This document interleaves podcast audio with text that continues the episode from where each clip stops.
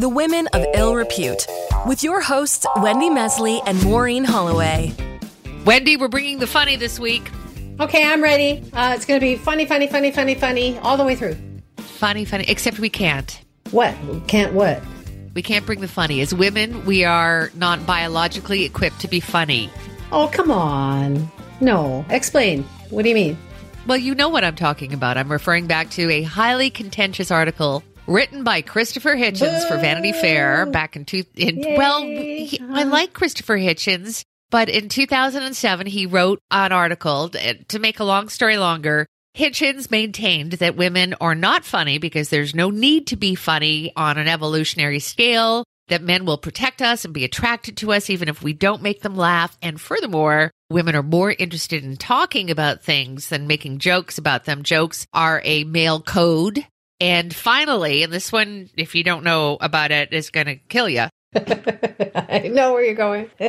When women themselves laugh, it probably is because a man has a small penis. yeah. So I think that is the whole issue all wrapped up in. Anyway, I bet that went over really well, particularly the small penis part. Yeah. So then you might recall a bunch of famous female comedians like Tina Fey and Amy Poehler and Sarah Silverman took issue with this and they appeared on the cover of Vanity Fair and obviously had the wherewithal to show him the error of his ways as they're all highly successful comedians. But Hitchens just doubled down and said, bless your little heart, but I'm still not laughing at you. That's his problem. And then he kind of died. We totally died. We shouldn't be laughing. No, but that does sort of win the argument, doesn't it? Hey, come back here. So anyway, the argument continues in comedy and almost every other area. Uh, women are lagging behind. Yeah, which kind of sucks, but we're going to change all of that with the podcast. And so today we have on our podcast Allison Dore. So she is the founder and CEO of Howl and Roar Records, which is a female centric comedy record label that empowers artists and facilitates the creation of content. So many questions like, what's a record label? Yeah, I sort of remember those record labels, but she's also a broadcaster. I'm not sure that broadcasters exist anymore. It's podcasters, right? She has a daily show that's called The Breakdown on Sirius XM. She has a podcast like us, which I believe is on hiatus because podcasting is, well, it's kind of hard, as we know. Podcasting is hard, do you think? Tell me about it. And she's a former comedian, which is like perfect, Maureen, because our whole podcast is a comedian and a journalist walk into a bar. She's a former comedian. Perfect. But I don't think you can be a, a former comedian. You either are a comedian or you're not. It's like being a priest. Even if you decide to leave the church, you are still a priest. The church of comedy. Women are still trying to make their way. We're getting, we're getting somewhere. Good analogy. But is it funny? No, of course not. You're a woman.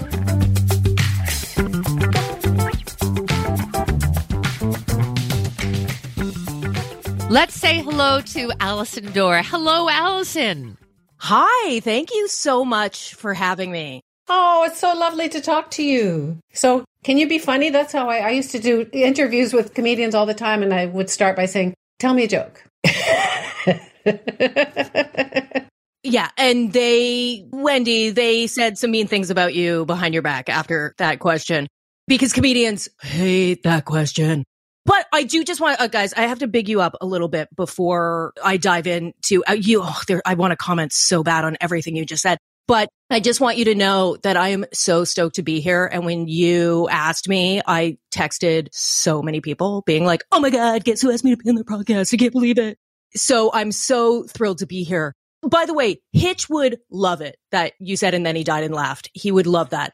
And I think he's one of those guys. I loved that guy, but also I wanted to punch him in the face. And I think that's the reality of human beings because that was one area where I went, no, you're completely wrong about this. And if we want to make it genetic and biological, he is forgetting a huge component, which I think men can do sometimes, which is sure, women don't have to be funny necessarily to a, a, attract a mate. If you want to go by that logic. However, one of the biggest threats to women's safety, especially if we go back to evolutionary days and cavemen's, is men. Yeah, and some of their jokes are not funny. You know, like for, for like 10 years, it seemed like all of the jokes that men were doing was about, hey, I'm going to hump you in the behind. Let's do a hump, hump, hump. Isn't this funny? No, it's not funny. It's, It's kind of funny when you do it. That was pretty funny. But managing the emotions of men is something that women have had to do since the dawn of time, and humor is part of that. So I, I, hate the biological argument because humor has nothing to do with that. It has nothing to do with genetics. But at the same time, it's like, buddy, you missed a huge component of the, like you oversimplified, my friend. And the fact that you don't think women are funny doesn't mean they're not. It means you don't think they are. But part of why he was in a way so beloved is he had his opinions and he would get a glass of whiskey and tell you what he thought and he didn't care. So that was a tough one for me because I was in a real loving that guy phase when that came out. And I was like, oh, now I hate you. He broke a lot of people's heart. That's why we're still talking about him years later because it was an intelligent argument, not a valid one, but an intelligent one. And it kind of broke those of us, especially us women who loved him. We're like, it's like you're telling me, I, I get it, but you're breaking my heart. And then, as we said, he died. But the argument continued. He sure, he sort of died, as Wendy said. you know what? I, this is a completely different trap to fall into, but he was an atheist and everyone wanted him to say that women were funny, but they also wanted him to say, okay, now you're entering the, the pearly gates. Will you embrace God? And he was like, nope. But I don't think he ever said women were funny either. So he kind of stuck to his guns, as the men would say. Sure. I mean, he, he thought, yeah, he thought what he thought. And I think when he got sick, that was the big question everyone had for him. And like, I'm also an atheist. And I think there is this idea that, you know, in the last moments, you're going to change your minds. But I also think sure, that's how, on people's deathbeds. They have changed their minds, but I think you can't go with what they said in the scariest moment of their lives versus what they said for their entire lives. But he was one of those people that, yeah, was like, no, of course not. It doesn't matter that I'm dying. I still believe what I believe. Bless him. And I say that with all the irony. Speaking, okay, so we were, we're, we're touching on religion and comedy, which are not totally disassociated. Let's go back to that idea that that you are a former comedian. You're not a former comedian. No, I mean, I use that only because I don't get on stage anymore. And yeah, I'm a former stand up. And to me, I think when you're in the stand up world, you think stand up's the only type of comedian there is, which obviously is not true. But yeah, I just don't get on stage anymore. But you're right, Marie. It's a way of life. It's a way of being. It's, it gets inside you. I always liken it to the mafia. You can quit, like, but you can never really leave, like, or it's Hotel California, you know? And so it is something that just, it's a way of looking at the world at some point. It becomes almost an ideology because you're constantly thinking about how is this funny or seeing sides of it that maybe people who don't live in the weird world of comedy might not see. So you're right. It never leaves you. Well, I think Maureen and I would agree with you when we had we had a big fight. We've had a couple of little fights, but one big fight. And during that moment, she sent me Tina Fey's notes on how to do improv because I kind of agree with all of the comedians who say stand up is like the ultimate, ultimate. But I can't imagine doing that your whole life. It would be so hard. So you did stand up, but now you're doing kind of sit down. Before we get to Allison, back to me, I just, I disagree. I think stand up, you know, you're tight 10 minutes. You work on it, you polish it, you've got your piece, you come out. But I think improv is more demanding because you have to think on your feet and you don't know where you're going where stand up is more of a controlled effort. What would you say to that, Allison? I think you're right in many ways. And certainly improv is the hardest, right? Which is also why improv has such kind of a bad rep in a way is because it's so difficult that if it's not going well, the audience is like, well, I hate improv. This is ridiculous. But when it goes well, it blows your mind. And there are people that are so gifted and I'm okay. I'm not great. Like the, you look at people like Melissa McCarthy, who is a genius improviser. Paul F. Tompkins. Oh my God. He's so good. It makes me want to cry. But I think with stand up, like when you start out for sure, you're very much going from the, the script, but there also has to be a fluidity and a give and take with the audience. And that's what makes the best stand ups the best. And when you watch a special, like that's a bit of a different situation because you're right. That's very polished they're saying what they have worked on and they've practiced. But when you're in front of an audience in a club or whatever that show setting is, it's much different. And it is, there is a lot more improv because you have to control the room. Isn't it harder these days? Because I, I like I saw a few years ago, I saw Don Rickles, which was probably one of the last shows he did before he died, and I am not a Don Rickles fan. Sweet man, though, apparently. Well, yeah. So so is Don Cherry, but uh, seriously, sweet man. I went to see Don Rickles because all of the comedians were saying you have to see Don Rickles. He's dying, and he's like he's a god of comedy. Even if you disagree with everything he says, he's funny. So I went, and at the end of it, he did improv. He was like a thousand years old. He was dead two weeks later. It killed him. yeah, I think so. It was the it was had to be the improv. Anyway, he did all of these jokes, but they were all like basically racist. Like there's no way that anybody could do those jokes today. That's the generational thing though. But how do you do improv in this day and age where everybody takes offense at everything? How do you do comedy? It's such a scary time. So I'm one of those people that doesn't feel like it's a scary time, to be honest with you. And I think it's really funny. The difference is, and first of all, with Don Rickles, it's different for sure. People who love comedy and have been watching him their whole lives give him more of a pass. Like if you look at Eddie Murphy's first special, Delirious, if you did not watch it in the 80s, you cannot watch it now because you'll be like, this is horrifying you will not be able to overlook the jokes, which he has since apologized for. And Don Rickles is very much the same. If you don't have the context of Don Rickles from like the 50s, you're going to go, what am I watching? Who is this man? But I do think like today, it is a different time. We have a different sensibility. And the difference is, is that it used to be only the comedian had the microphone. And so if you didn't like the show, maybe you complained to the venue. Maybe you went home and you told all your friends you hated the comic. Now you get on social media and you tell the comic directly. And so the difference is now comics hear the feedback. It used to just be you get laughs or you don't and you judge it on that. Now you get people giving you their commentary on social media and no one who creates or wants to be in the public eye wants to hear you suck and I didn't like it. And so I think comics are very much like, well, you can't say anything. Well, of course you can you can say whatever you want, but now the audience has the mean to say whatever they want to. And that feels uncomfortable. And so it's not any different than it ever was before, except for now you're hearing the feedback you don't want. So you must get, you do, can we talk about your show? Of course. yeah, we can talk about whatever you want. But you must get lots of feedback because you started the show to interview or actually to empower, I think was the word, empower female comedians. You must get lots of feedback. And so, like, tell us, I guess, why did you launch your show? Oh, you mean the label? Yes, yes, yes.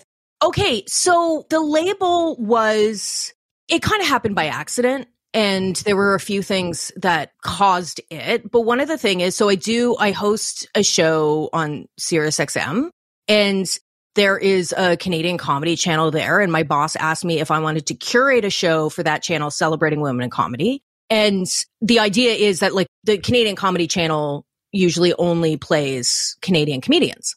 And so when I got access to kind of the system to see who's in there, I realized A, we did not have enough women in Canada with jokes in the system for me to be able to make it a show just about Canadian women. So I had to broaden it to celebrating funny women around the world.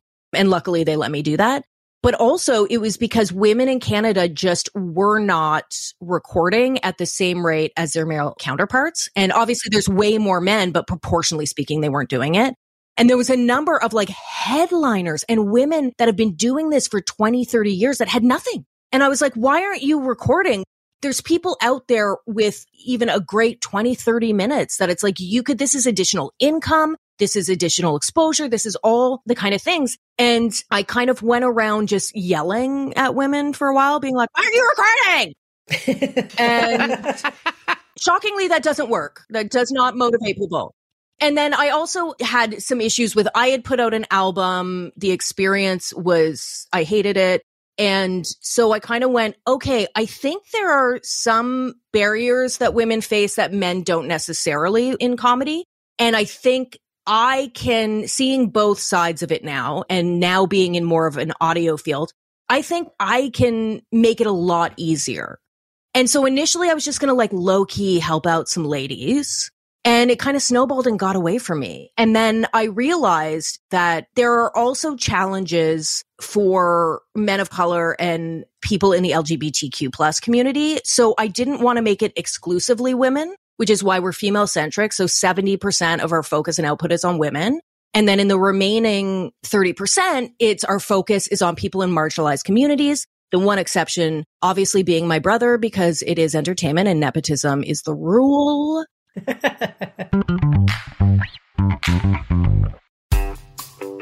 The women of ill repute. So your your brother's a comedian too, John Dore. Yes, my brother's a brilliant comedian.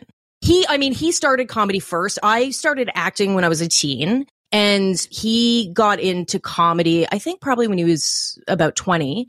And then he started encouraging me to do it. And I kept saying, I'm not funny like that. And he was like, no, there's no like that. You're either funny or you're not. And he kind of, I always say he forced me to do it, which makes him so mad because he's like, I didn't force anyone. I'm like, I'm joking. Obviously, I'm not that funny. You're funny for a woman.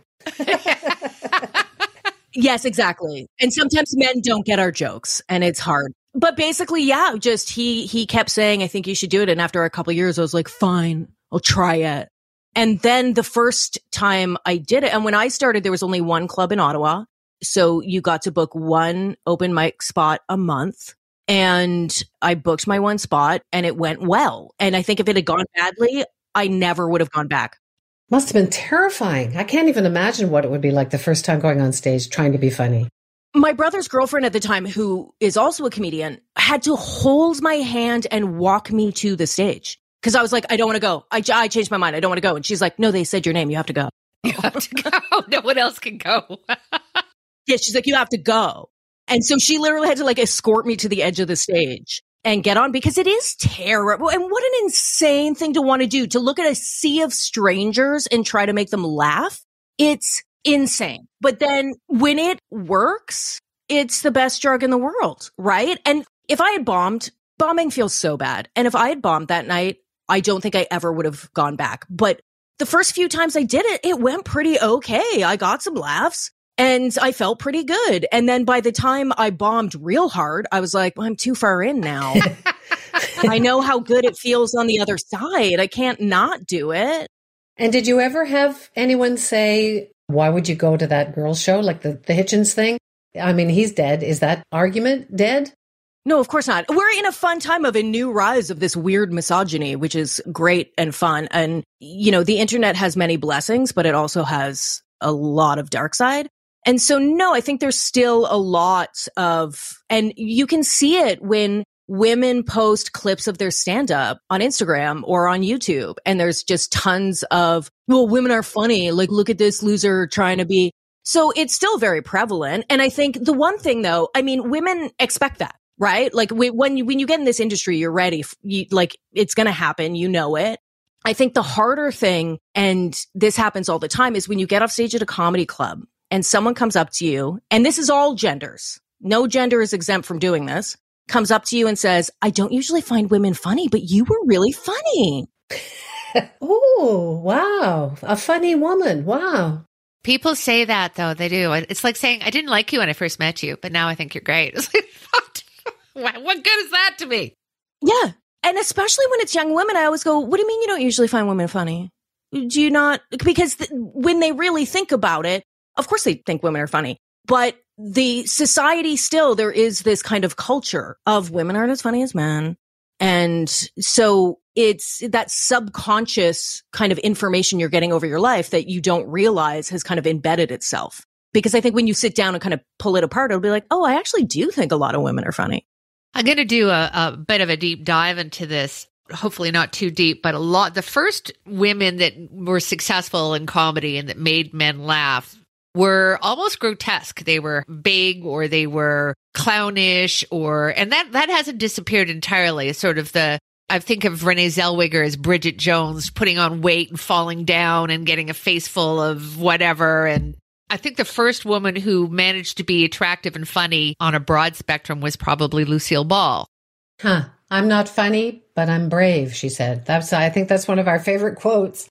Yeah. Well, and think of Phyllis Diller, who was actually an attractive woman, but made herself look ridiculous because that made it more palatable to her audiences. And it's only recently that we've seen women who are attractive, not that it should matter, but not feeling that they need to be self deprecating while they're out there presenting themselves.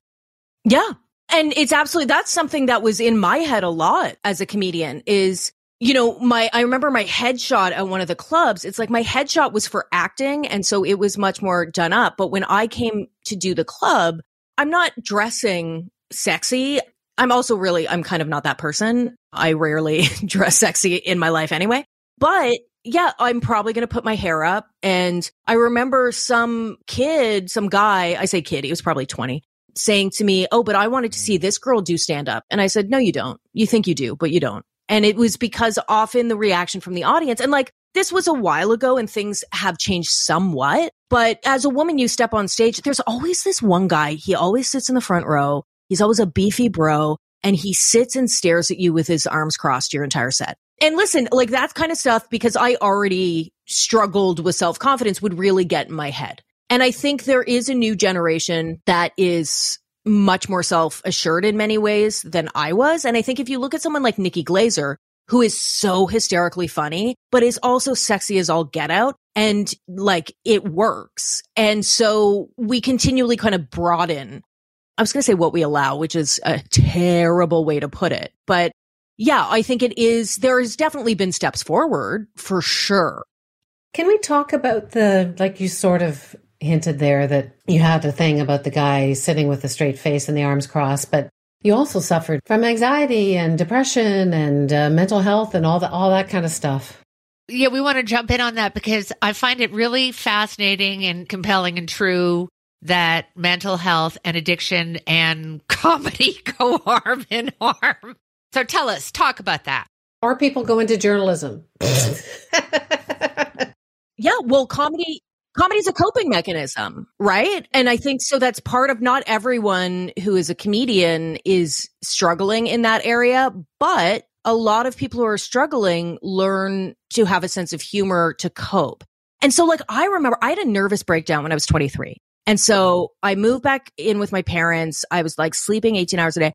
And when I, on the way down and on the way back up, there were times where I would go and do comedy. And it was so weird. It's like I would go and do a set. It's only like five minutes on an open mic. And then I'd go home and be like, should I kill myself? Like, what? What am I doing? But how weird, right? That I was able to go. But it was because of when I found comedy, because in order to write jokes, you kind of think about things differently.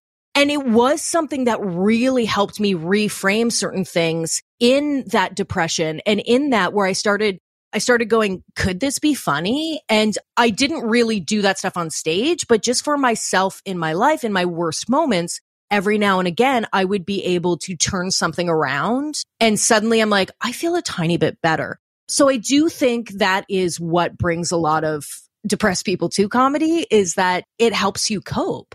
So it doesn't make you funny, it helps you survive.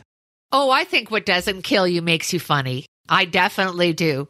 It's all interwoven, right? It's hard to kind of pull, like, and it's hard to know what comes first because I do think, obviously, I was funny before I was, de- although I dealt with all these things when I was a kid, I just didn't know it. So it's like nothing came first. All of the things are true, right? I'm funny. I'm also depressed and have anxiety and will go on to become an addict and will do all those things. They're not, none of them are mutually exclusive. And you don't have to have any of those things to be funny, but a lot of funny people do because comedy is such a crutch. Well, I love how you, I can't remember where I read it, but somewhere, someone writing about you, or I think it was on a, something that you wrote, you said, learn to be afraid, swing big, like take risks. And I just, I think that's something that you know, women of ill repute is something that some people go, oh no, I'm not a woman of ill repute. But but but we all kind of are. And I think it is basically about learning to fight back and to fight for stuff that you believe in. And, you know, we choose to interview people that or to talk to people that we think are fighting for stuff that matters as opposed to making the world a, a less good place. But I think it is it is about be afraid, swing swing big, fight back and also, you know, define fight. I mean, if for for me, and I think for Allison, I may speak for you, Allison. I'll allow it. that telling jokes is a form of fight. It's subversive. It's asking you to see it's scary to do, especially if you know you're eventually you're going to offend somebody. Humor is by nature offensive. So, you know, you don't just fight with guns and knives. You can fight with words and you can fight and making people laugh is a bit of a um, victory, isn't it? Oh, for sure. And it feels very powerful. And yes, look, it is true that no matter what you say, at some point someone's going to get offended because comedy's subjective. And what I think is funny and appropriate to make fun of, there's always going to be someone who doesn't. I mean, you have to have a thick skin in comedy. And so comedy saved me in a way as so many other things did because I was so raw and emotional and everything hurt me. And in comedy, if you let, don't get me wrong, there was many times I cried, but at the same time, it's like if you don't start toughening up, like, yeah, you're just going to quit. You can't stay in that world. So I do think yeah, and there's been so many times. First of all, it was difficult for me too, in the sense, I don't want to say difficult, but an interesting layer was that because my brother is so brilliant and so funny, there were so many people who were like, she only does it to try and ride her brother's coattails, or she only got this gig because of her brother. So there was this additional thing to push back against. And I think when people, yeah, I'm one of those people when someone's like, you can't do that. I'm like, well, now I have to. now you've made it. So I, you basically double dog dared me and now I have to. And so I think that kind of helped in some ways because I went, and listen, my brother is also my best friend. He would give me anything if he could. But if you think my brother has the power to get me places, bless, you don't know anything about the Canadian industry. And so yeah, there absolutely is fight. And being a woman on stage, again, when I grew to love that man in the front row, that had his arms crossed because I was like, you're trying to psych me out. I'm just going to stand up here and talk in the microphone, do my little jokes. And it's going to make you so mad the whole time and you're not going to like it. But um, you have to sit there and listen. And so it is a fight and there is something subversive in it for every comic that gets on stage because you're, yeah, you're kind of forcing people to listen. I have to ask you practically. So Howl and Roar Records, so you you record like I, I, need to know the practical end of this. So where what happens then? You're not putting 45s in a record store. So where do people access this bank of talent? Everything is pretty much digital now. Sometimes people get hard copies and especially comics with a, like older comics with an older audience. I'm always shocked when they're like, "I sold out of CDs." what? A CD? What's that? Bless every person that still has their CD player but it's you, you go to the website, you go to Apple Music, Spotify, you can buy it on Bandcamp. It's uh, every single online title, YouTube Music, like whatever streaming platform people use, that's where you buy and find comedy albums. All right. Now, Wendy wants to know about your tattoo. Which one, Wendy? Well, the only, well, oh, how many are there? Uh, there's at least seven. Okay, I can. I'm only going by the one that is in the photo that appears everywhere when I research you. So it's on your arms. Yeah, yeah, yeah. So you can tell me about any that you want to. I really need to get new pictures, by the way. So the one on my shoulder is kind of space. So there's one on my back, and I've tweeted and probably, I don't know if it's still on my Instagram. Uh, I'll have to put it back up because I make a joke that Ben Affleck and I are the same person. But um, what? Because we both have giant phoenix tattoos on our backs. His is much bigger than mine. Mine is about a quarter of my back. His takes up his whole back. That's Phoenix, everybody. That's Phoenix. It's not like the Roger Smith Ronald Reagan tattoo on his back. It's not. It's not like that. no, no, no, no, no, no. It's you know a phoenix rising from the ashes. I feel like I feel like we both got them after we got out of rehab. So the Phoenix, I wanted it kind of, kind of flying into a night sky that then goes into like space. And then weirdly, and this is, I don't know. The problem is once you get used to having tattoos, you don't like in the first tattoo, I was like, I got to really think about it. Now I'm like, yeah, I don't care. Yeah, tattoo that on there, which is what happens. You just, it becomes so easy. but then you have it for life. Do you have any that you're embarrassed of that, you know, you got when you were 14? Okay. So I'm not embarrassed because whatever, it's the passage of life. But of course, the first one I got was when I was 18. It's a tramp stamp. It's the lower back. Yeah, of course. it's off the wall. I went in and very studiously looked at all the pictures on the wall, which I don't know how many places even do that anymore. And I picked one that's it was Celtic dragons, and you know my background is Scottish, And I said, This is meaningful to me. Put it right above my butt crack. and it's still there. oh, yeah, it's still there. And actually, it's not in bad shape. So the one I got like literally as soon as I got out of rehab is on on my wrist. And it says Still I Rise because when I was in rehab, I read Maya Angelou's poem Still I Rise like a thousand times a day because it really just, yeah, gave me strength and inspiration. And so I decided to get this tattooed on my wrist because I'm very visual. And I was like, this will be my constant reminder not to do drugs. But I just walked in, like I finished work at this restaurant I worked at and just went down the street to a random tattoo parlor and said to this girl that was there, and clearly she was like the newest person there. And I was like, this is what I want. And she was not great. Like she's not good at it yet. and her cursive is not great. Oops. I, I put in my boyfriend's name. Oh, sorry. Yeah. So is it the most beautiful tattoo? Absolutely not. But then at the same time, I love it because it's very representative of that moment in time in my life where I was newly clean and going, I got to stay with this. And no one can ever tell what it says. where I was like, what is that? They always think the I is a Y. And it, it, but that's okay with me. Most people, if someone goes, is that about Jesus? I was like, oh, absolutely not. No. Someone asked me if it was Tupac lyrics. I was like, I'll be honest with you, I don't know. Maybe, maybe he said it. he knew, like he he knew Maya Angelou, so maybe he worked it in. But that's not where I got it. And then the the so the phoenix on my back was the first time where I spent real money, and it was kind of designed for me, and it's colorful and beautiful, and I loved it. And then yeah, I added the shoulder piece. Oh, this is what I was going to say. So it's space, but then I was like, you know what I love? Divine proportion. It's neat. Can you add that? You know, it's like that sea, the seashell kind of looking thing that is the mathematical equation. I go, just put that in space. Makes no sense. Like nobody, people look at it and go, why is, I'm like, I don't know. I just like it. It's weird that nature just does that. So put it in space. You need an evil eye. Evil. Do you have an evil eye? I don't have an evil eye, but then it just, yeah. And then you just keep going. So then that now my whole I have a half sleeve on my right arm and it's a garden and there is a plant to represent each of my grandparents. And I just, you know, keep adding stuff. I have I have a son who uh, he's an English well he's in law school but he's also getting a degree in English. Don't ask, he's just over the top. But he uh, every year for his birthday, which is coming up, he puts a, a quote, a literary quote, on the inside of his arm and he deals with the same kind of questions that you get because sometimes the font is obscured. And it's like what is that? But i mean it means it's meaningful. You're, you're your own personal scrapbook. I wanted to ask you we're not going to keep you much longer although we could keep you all day if you'd let us. Tell us about chili. Oh so yeah chili is my sweet beautiful angel corgi. I rescued him when he was three. From the queen? From the queen. She was abusing him. Yeah I think we all know that family is suspect. And so I said, not for this baby dog.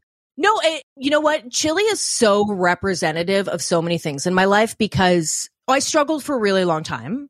And, uh, you know, post rehab, it's so funny. In rehab, they're like, by the way, when you get out, you're going to think your life is just going to magically get better because you're clean now. And it's not. And I was like, okay, for everyone else though, for me, it is. And then I got out and I was like, oh, things are still hard. And I, you know, I still struggled and, you know, working a, a bunch of Joe jobs and trying to do stand up and feeling like nothing was working out. And my whole life I've wanted a dog. And when I finally like success kind of came when I got the show at Sirius and my life stabilized a bit and I was happy for the first time in a really long time. And so I started thinking about it more, but I also had this fear of like I I had a cat for a few years and I blame myself for that cat's death just to make it really heavy. And because historically speaking, I have felt very unbalanced, right? Like with all the mental health issues and then the addiction and a lot of fun self esteem and self worth issues uh, all mixed up in there. And so I never fully feel capable or trust myself or those kinds of things. And when the day came where I kind of started thinking like, could I handle this? Do financially, am I responsible enough? Am I responsible enough to take care of an animal? And a friend of mine, and I'd always loved corgis. And randomly, a friend of mine said, Do you own a corgi? And I went, Obviously, because I thought we were just talking about cute internet dogs. And she's like, Okay, because I know a guy who's going to take his corgi to the Humane Society this weekend if he can't find someone to take it. And I was like, Wait, what's happening? And I took Chili for a trial weekend because I really, you have to understand at this point in time how little faith I had in myself. So I was very scared that what if I'm not enough for this dog? What if I can't take good enough care of him? But at the end of the weekend, I realized that my anxiety about giving him back and him going to the shelter was equal to my anxiety that I would not be able to give him a good enough life.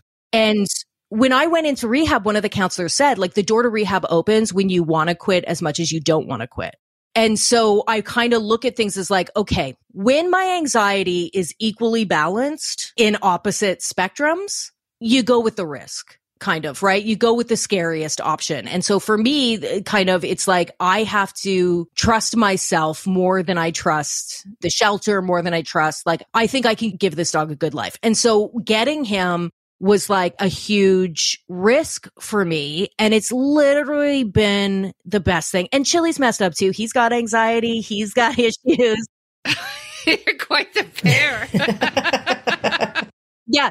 He's a little nightmare, but he's perfect. And it's changed my life and it's made me a better person because it's made me more patient. It's made me more loving. And during the pandemic, especially those first few months in 2020, I wouldn't have got out of bed if it wasn't, I got to take care of Chili. Chili's got to go for a walk. Chili, I wouldn't have left my apartment for three months.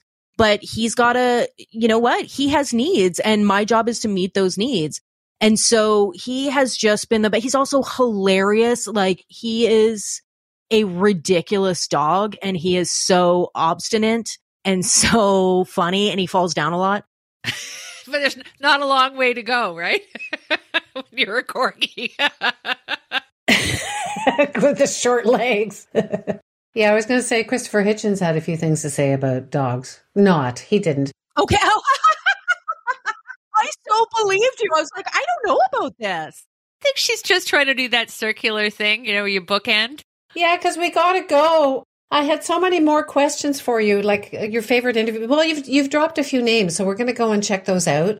And we just love what you're doing for women and for funny women and for and for yourself and for Chili. And thank you. It's such a pleasure to meet you. I feel like I've known you forever, and I mean that in the nicest possible way.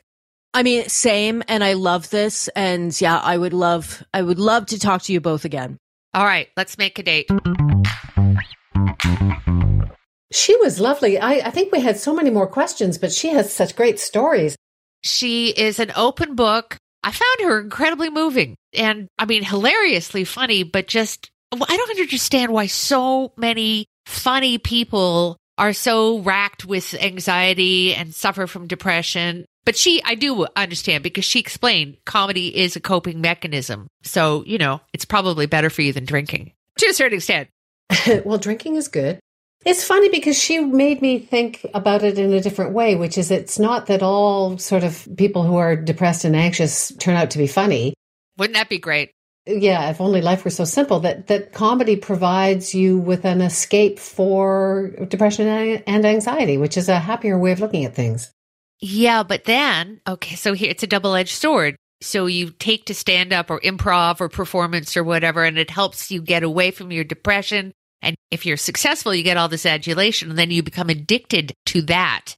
And when it fades, and it always does, it may ebb and flow, but it's not always there, then, you know, chances are you go back to your addiction, whatever it is. So comedy's a dangerous business. It's, it's risky for a lot of reasons. And I like Allison so much that I'm happy that she seems to be in a good place.